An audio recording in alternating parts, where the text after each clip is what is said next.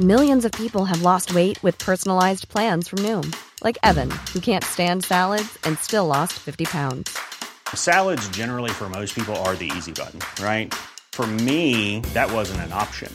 I never really was a salad guy. That's just not who I am. But Noom worked for me. Get your personalized plan today at Noom.com. Real Noom user compensated to provide their story. In four weeks, the typical Noom user can expect to lose one to two pounds per week. Individual results may vary. Hiring for your small business? If you're not looking for professionals on LinkedIn, you're looking in the wrong place. That's like looking for your car keys in a fish tank. LinkedIn helps you hire professionals you can't find anywhere else, even those who aren't actively searching for a new job but might be open to the perfect role. In a given month, over 70% of LinkedIn users don't even visit other leading job sites. So start looking in the right place. With LinkedIn, you can hire professionals like a professional. Post your free job on linkedin.com slash people today.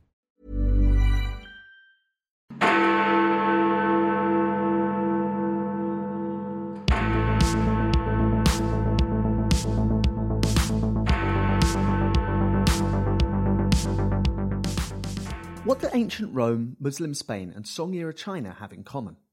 Military might, sophisticated legal systems, or perhaps intellectual brilliance? All of these things played their part in creating the great empires of the past, but the answer is something a little more abstract.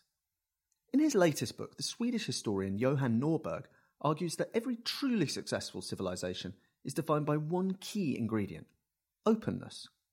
Openness to new ideas, new people, and new technology. At a time when much of that life enhancing, economy expanding openness seems under threat from pandemic panic and populist demagoguery, his optimistic message feels particularly urgent. I sat down with Johan for a delightful Zoom chat from his office in Stockholm. I began with a simple question What is his new book, Open, all about? In a way, it's a history book because we've had great golden eras in the past of uh, flourishing, rapid productivity and scientific technological innovation. And my claim is that that happened because those places and those cultures were relatively speaking open. Open to new ideas open to new technologies to foreigners to other religions and to surprises. And that meant for a uh, nice melting pot of new ideas and innovations. So that's one of the denominators. But the other one is that they all, all the historical golden eras, they ended at some point because there were backlashes against this openness from traditional establishment, uh, religious, political, commercial establishment who didn't want to be challenged by the new, uh, and also due to fear. And when people become fearful, they are not as open as they they are when when they're in a better state of uh, mind.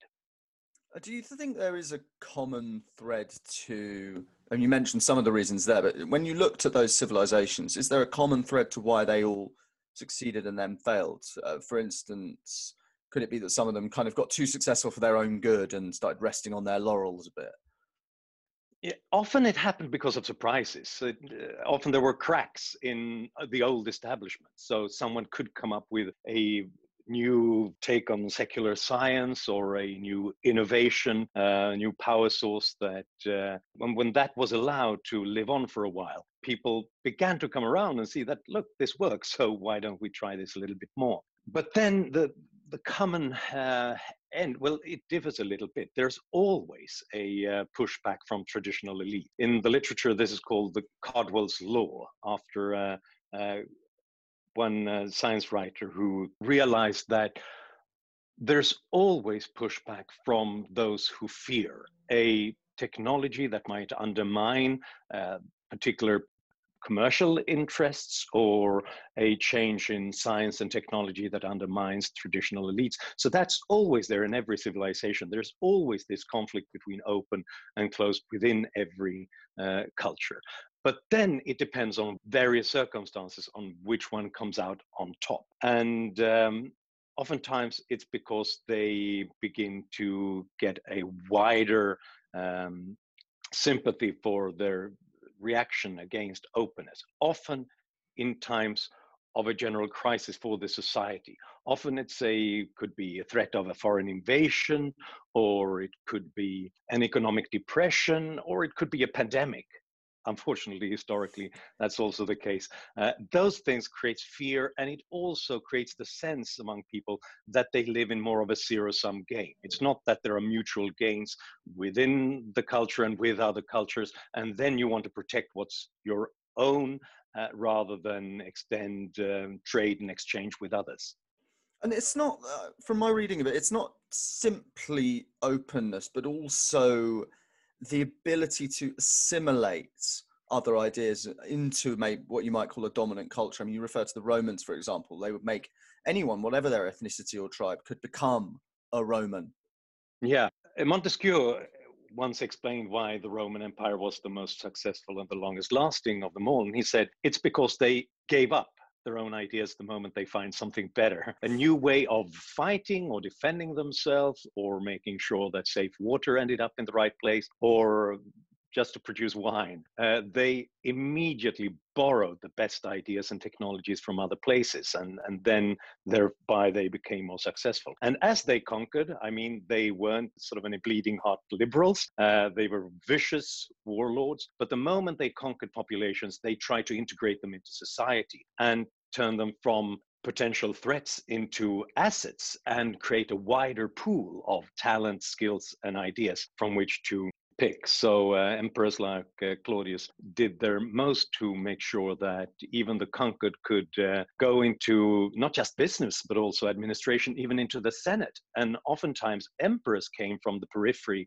of of the empire, and that helped them to sustain themselves much longer than if they had a very very narrow pool of talent and energy.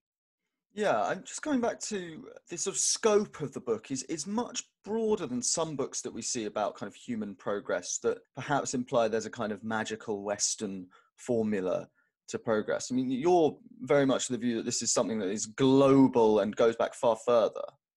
Yeah, I used to think it was something particularly European about it because, like everybody else, I started to read history in reverse. I started with the fact that the, the Enlightenment and the Industrial Revolution happened here. So why? And then it's easier to find the the clues and the sort of the stepping stones in history, the the Renaissance, the city-states, Magna Carta, and then you go back to the Greeks, and we have this nice uh, trajectory. But it's based on two mistakes, I think. Uh, the, the mistake I did when I wrote history in that fashion was that I forgot 1,000 years of European history when basically nothing uh, happened. And it, we even went to reverse when it came to wealth and health and, and scientific knowledge. The other thing is that during those 1,000 years, there were other cultures and other regions that did much, much better. Uh, the, the Muslim world, um, Song China was far ahead of us. Song China, 1,000 years ago, they used the, uh, the compass, the printing press, and uh, they fought with gunpowder and they navigated with a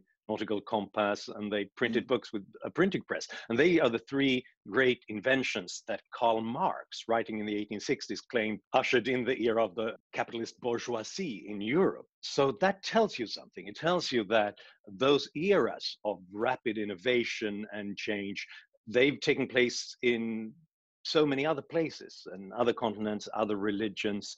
It happened in um, pagan and Muslim and Confucian and Buddhist cultures as well. And then it's very difficult to say that this is a peculiarly uh, European construct. The one thing that made Europe different was that uh, we were open for a longer period of time, so the process became self self reinforcing and self sustaining, and that was partly by accident. Yeah, that was what I was going to ask. Is that the European, the Western European world has undergone as big a set of shocks in the last couple of centuries, particularly in the 20th century, yet pretty much survived that Western kind of capitalist model. I mean, do you, what do you put that down to? Where other kind of civilizations fell? Is it the fact that it's spread over such so many countries in both hemispheres that have allowed these ideas, uh, you know, the rule of law and economic liberalism to carry on despite massive global conflicts? I think so. Europe has always been more decentralized uh, for good and ill, because uh, one of the things that happen when you have 1,000 political entities uh, 500 years ago, uh, different city states and independence, fiefdoms and universities and uh, churches, is that you make war on, on everybody else constantly as well. But the good thing, as, as David Hume, the Enlightenment philosopher, pointed out was that this situation in Europe, when we were this uh, decentralized, a system of independent states like this and entities, was that Europe became, in a way, a uh, miniature Greece. What Greece was at the birth of science and philosophy. It was there were so many different entities that could compete and it meant that one idea that was seen as blasphemous and dangerous in one place could often survive on the other side of the border. And this meant that it was I mean, the European elites, they fought just as hard as the Chinese elites and the Muslim elites to to destroy independent thought and to destroy new technologies that would threaten their position. But they were just bad at it. They failed. The European rulers failed because um, when John Locke was thrown out of, of uh, was persecuted in, in England, he could flee to Amsterdam. Hobbes could go to Paris. Uh, Descartes could go to from Paris to Amsterdam and uh, Hugo Grotius could go from Amsterdam to Paris, the opposite direction, but for the same reason, because it was so difficult to coordinate oppression between all those rivaling uh, states, so that independent thought could always survive somewhere.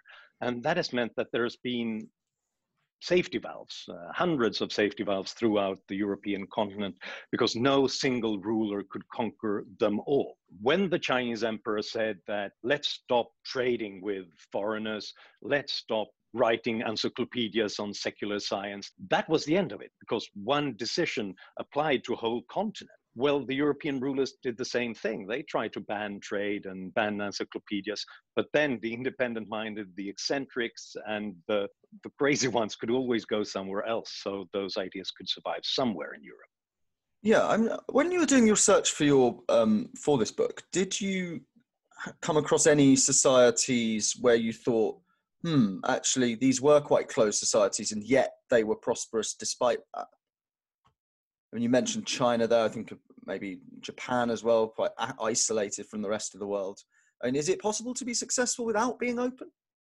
It's possible to create some sort of stability, at least. That's what happened in Ming and Qing China and for a long while when, when Japan was closed as well. You create some sense of stability. Within that stability, you block lots of, of innovation because only what uh, the rulers are in, in, favor of can, can succeed. But there were always cracks. It, it's interesting to see in China during the last 500 years. And it's been on the macro level eh, 500 years of stagnation because they didn't allow openness and, and innovation. And yet you can always always see that independent Chinese farmers were continuously trying to come up with new ways of uh, producing higher yielding crops and crop rotation and, and new agricultural methods. Always stomped out, and rulers try to block it, but there's something about the human spirit that's difficult to squash entirely.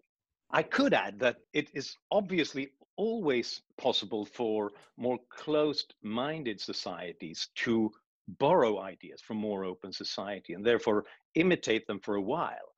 I mean, the Soviet Union was quite successful in uh, imitating the Industrial Revolution for a while by forcing people to move from the countryside into factories and thereby increasing productivity for a while. And China has uh, done the same thing albeit a little bit in a more open uh, way than the Soviet Union. But sooner or later, you always see that those societies push against a certain limit and, and fail because they cannot make it onto the next level where productivity innovations has got to come from the strange things that the um, rulers hadn't foreseen and that the rulers might not like because it might undermine their power and it's it's incredibly difficult to move forward to the next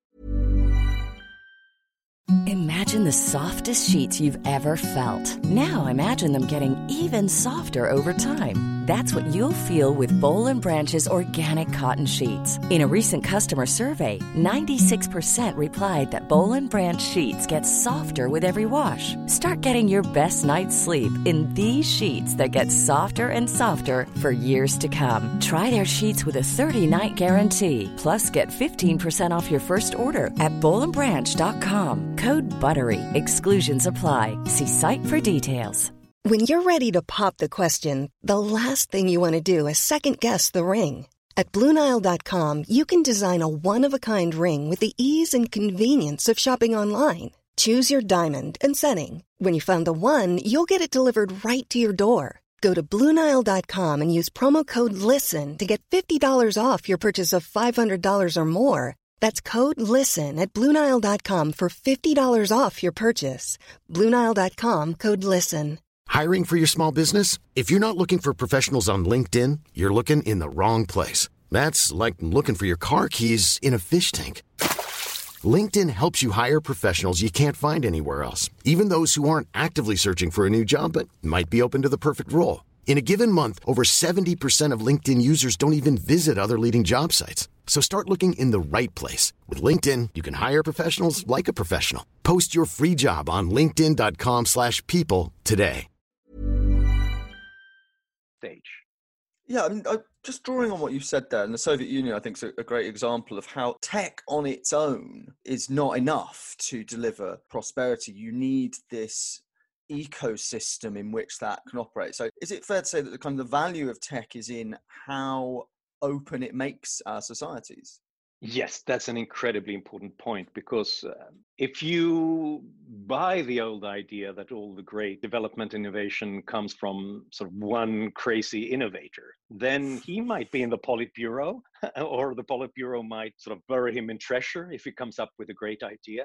But that's not really where it comes from. It comes from this ecosystem of lots of independent minded people, millions of them in all spheres of society, in uh, the scientific exploration, in technological tinkering, in finance, in independent sources of wealth that could uh, look at these things and, and, and sort of recognize that here comes something interesting along. I think that the history of the personal computer in uh, the Soviet Union is very interesting, and I write about this in the book. They, the Soviet Union, was quite successful when it came to sort of the, the huge traditional computers that you use for launching missiles, for example. But they just didn't make it onto the next stage. And why was that? Not for a lack of knowledge and education. They had great programmers and they had great spies who knew exactly what was going on in the West, but they just didn't understand why. What, what's the point? Why would anybody want to use a, a computer in their home?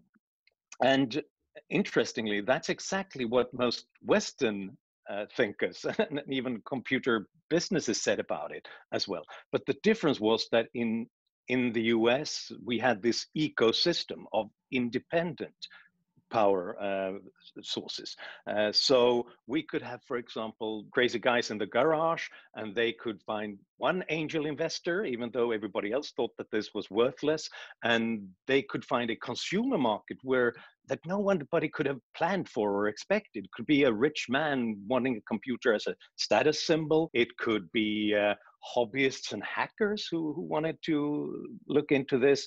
It could be uh, uh, gamers who wanted to use this for trivial reasons that didn't fit in a five year plan, which is mostly about important stuff. It's about more steel and wheat. It's not about entertainment. And when you don't have that ecosystem that opens up for independent ideas to find other eccentrics that's when you um, do not manage to reach the next level.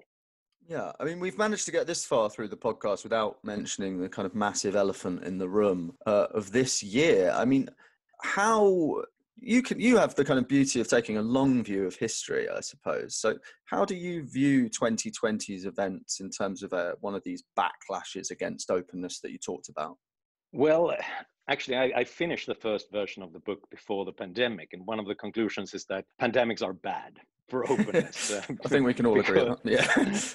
yeah, and now, and you know, uh, it's always an author's dream to write something that seems relevant in the light of events, unless you happen to be writing about the end of the open civilization, of course. Um, so, so I uh, managed to um, to update the book in the light of, of some of, of these events. And what usually happens historically is that people become afraid of the rest of the world and of uh, you see a collapse in trade and migration and the very things that um, make for a good dynamic society. Uh, before the pandemic, the World Bank had calculated that up to 90% of the cost of disease does not come from cases and deaths and treatment and ensuing lack of production. It comes from aversion behavior, the fact that we stay away from each other. We stay away from places of commerce and trade and production and airports, uh, ports, and, and so on. And I think that that has now been, that seems like a low estimate in, in,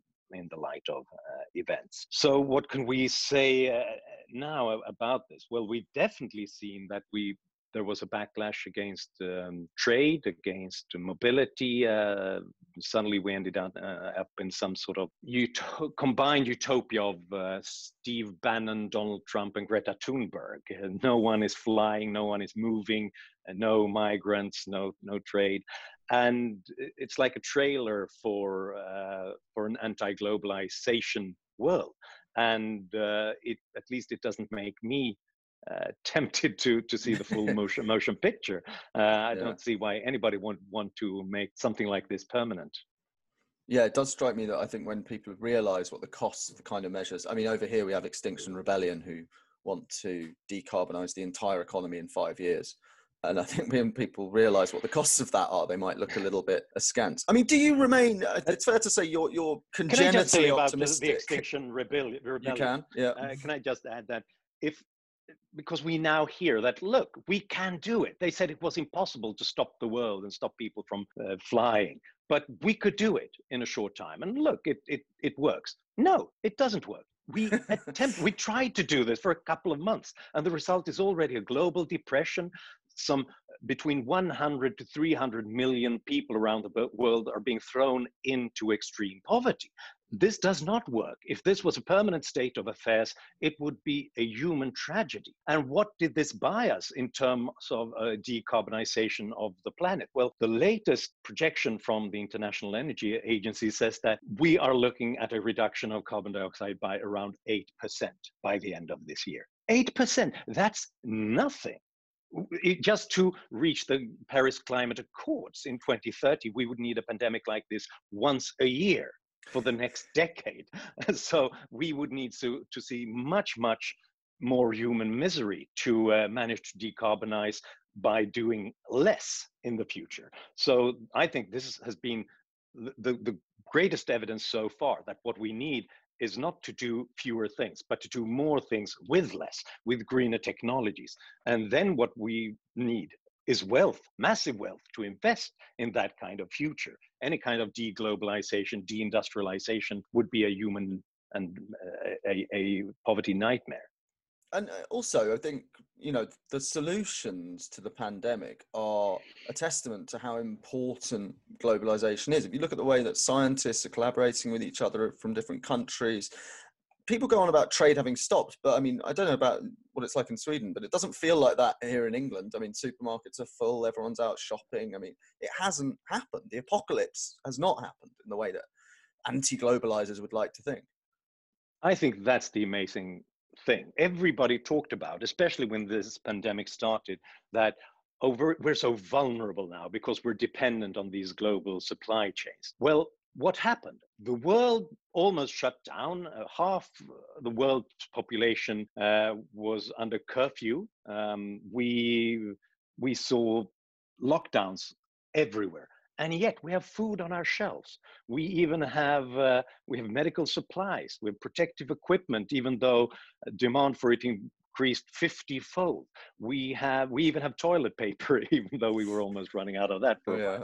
so so that tells you something about how resilient business is, how rapidly they manage to find new supplies and reroute um, uh, trade managed to produce what was needed even though the workforce didn't even show up it tells you that globalization is incredibly resilient and i just looked at the evaluation from mckinsey about the supply chains and they point out that even in areas like um, drugs and medical equipment. They are incredibly resilient. There are so many alternative suppliers. So they manage to fix this. They managed to arrange this. There's only one thing that they haven't been able to deal with, and that is governments trying to shut down supply chains and um, implementing export bans on, for example, protective equipments and surgical masks and, and things like that. So the governments who told us that free trade doesn't work, they are the ones, the only threat to free trade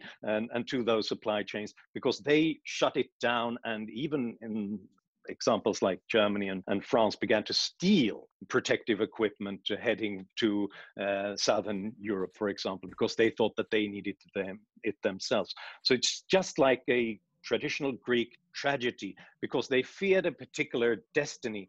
They brought about the particular awful events that ushered in this tragedy. Yeah, I think you. I mean, elites will always sort of say that resilience, as you mentioned, is the product of stability and one kind of solid basis. But actually, if this pandemic's shown anything, it's that resilience is in variety more than anything. If you have hundred suppliers and ten of them go bust, you've still got ninety left. Whereas if your one supplier or your one government fails, I mean, we've seen this in the UK with the way the way that the health system works. It's all really, really centralized. So if, if something goes wrong, compare the UK to Germany, the way they've tested and traced. I mean, it's but the difficulty for people on our side of the argument is that these are quite counterintuitive arguments for a lot of people. I mean, do you think there's a better way for market liberals, classical liberals, to express their arguments in a way that is accessible to normal people? Yeah, that is the challenge because it always feels like when you're being threatened and you're dependent on something, you want it close to home, right? Because it feels like it's incredibly counterintuitive that you depend on millions of people for uh, medical supplies or even for your cup of coffee. Because, and, and I write extensively about that in the book, the, the problem is that we have a mismatch between our our Stone Age brains and the world those Stone Age brains created. An incredibly complex, wealthy world where we cooperate with strangers whom we don't even know, who um, end up supplying me with this cup of coffee, even though they didn't know that they created a cup of coffee. They might have been the ones producing the plastic for the helmet for the foresters who um, created the lumber that was needed to um, uh, for carrying then uh, the, the coffee beans from the, the plantation to to somewhere else. There's no way for our brains to really get at that. And in times of crisis, we we still get stuck in this kind of societal fight or flight instinct. When we want to find some pick a fight with scapegoats and foreigners because uh, they're dangerous, because traditionally a threat to us was probably a predator or a hostile tribe. And then you want to find the enemy and beat them up. Now, eh, when now the threat is a virus or it could be a lack of innovation or something like that, then it doesn't make sense to beat up strangers, but rather learn from their knowledge about the virus, uh, the potential vaccine that they'll supply us with, or the kind of uh, technical skills that they have that we are dependent on. Uh, but it doesn't feel like that, right? It feels like we're we're scared, we want, and we need to build walls. Well, unfortunately, we're stuck with the brains that we have and the instincts that we have, and they will always be with us. Uh, our message is always going to be counterintuitive. So the only message is to teach, to teach ourselves and to teach others and to talk people through economics and to give examples, I think, from history that shows that uh, yes, for 99.9% of Homo sapiens existence, the economy was probably more or less like a zero sum game because if someone got richer, they probably stole it from you. And that's the magic of the free market. For the first time in world history, we've created a world where you get rich by supplying people with stuff they like. That's an amazing achievement, and that's how you create civilization. But it feels strange, so we have to explain it again and again and again. I mean, part of the problem I think you've mentioned in your other writing is that uh, the media loves a bit of drama. So the version of reality we get is just the worst highlights on a constant um, loop. And, one of the things that we in the media love to do is to kind of set up different groups against each other. But I was, I was very struck in the, the book that you talk about how Brexit is a good example, actually, of not it's kind of the opposite of tribalism in a way because pre-existing identities broke down very quickly in the space in a very short space of time. Yeah, and I, I think this is my reason to believe that sure, we are tribalists, uh, without a doubt. We've got this sort of tribal sense uh, within us, and we will always carry that along. But it's dynamic, it's very fluid, it changes constantly, um, depending on particular cues, depending on different new issues that top the, um, the headlines today, or particular cross-cutting cleavages and identities. Uh, so, for example, yeah, everybody is now defining themselves according to Brexit. And in fact, uh, the latest poll I saw, uh, 15 percentage points more than even bothered to vote in the referendum. Uh, now define themselves according to that. And then you can become depressed and think that, oh, we're nothing but tribalists. But the point is that no stone age human being defined himself according to his opinion on, on Brexit. So it tells you that we also managed to forget the old supposedly entrenched identity the moment something else comes along. Uh, common enemy or a particular issue that tops the day or a um, football championship when you suddenly realize that those people whom I hated, depending on their attitude to Brexit, they actually cheer on the same team uh, as I do. So, yeah. so I'm a little bit uh, more hopeful than some people about this. Uh, these things constantly change, and just because certain demagogues manage to make one identity salient right now ahead of the next election doesn't mean that it'll be there forever. Yeah, I, I was going to ask has your kind of congenital optimism been tempered at all by the events of the last year? Well, you know, I've always said that I'm a um, qualified optimist. Right. uh, and, and by that, I mean a rational optimist. Meaning Matt that Ridley optimist. As, exactly. As long yeah. as people are given freedom to explore new knowledge, experiment with new technologies and business model, and exchange the results with others. We'll see endless progress and there will be no limits to discoveries and growth. But I'm not necessarily automatically an optimist in uh, thinking that people will always have that freedom. I know for a fact uh, that, that looking at history, that once in a while that freedom is destroyed. And obviously, some of the full political forces that we see right now in the West, the um, populist nativist right and the radical socialist left, they are fighting over who will get to destroy openness the most, uh, the quickest. Um, so obviously, I'm very concerned about that. And in the rest of the world, there are also forces from radical Islamists to China and Russia who have recently learned how to play the game and undermine democracies and, uh, and openness in other places. And yet, with that uh, being said, I think that what saved openness historically and uh, the, the, reason why openness survived in Europe was that it was more decentralized than other places. Well, the world is more decentralized than it has ever been. We have more political entities and places that uh, search uh, independently to make themselves successful. And they know that some openness for science, technology, and business and trade is a uh, absolutely an, an essential uh, to do that.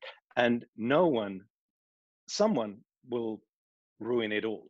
And I, I fear that it might happen in, in, in even in North America and in Europe.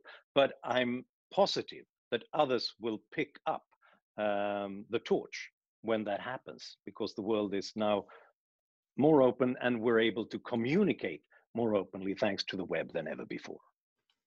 So I think that's an extremely positive note on which to end. Uh, it's an open world and it's going to carry on being open. I, hopefully 2020 has just been a nasty blip on the, on the road. Uh, Johan, thank you so much for joining us. It's been an absolute pleasure. And all the best.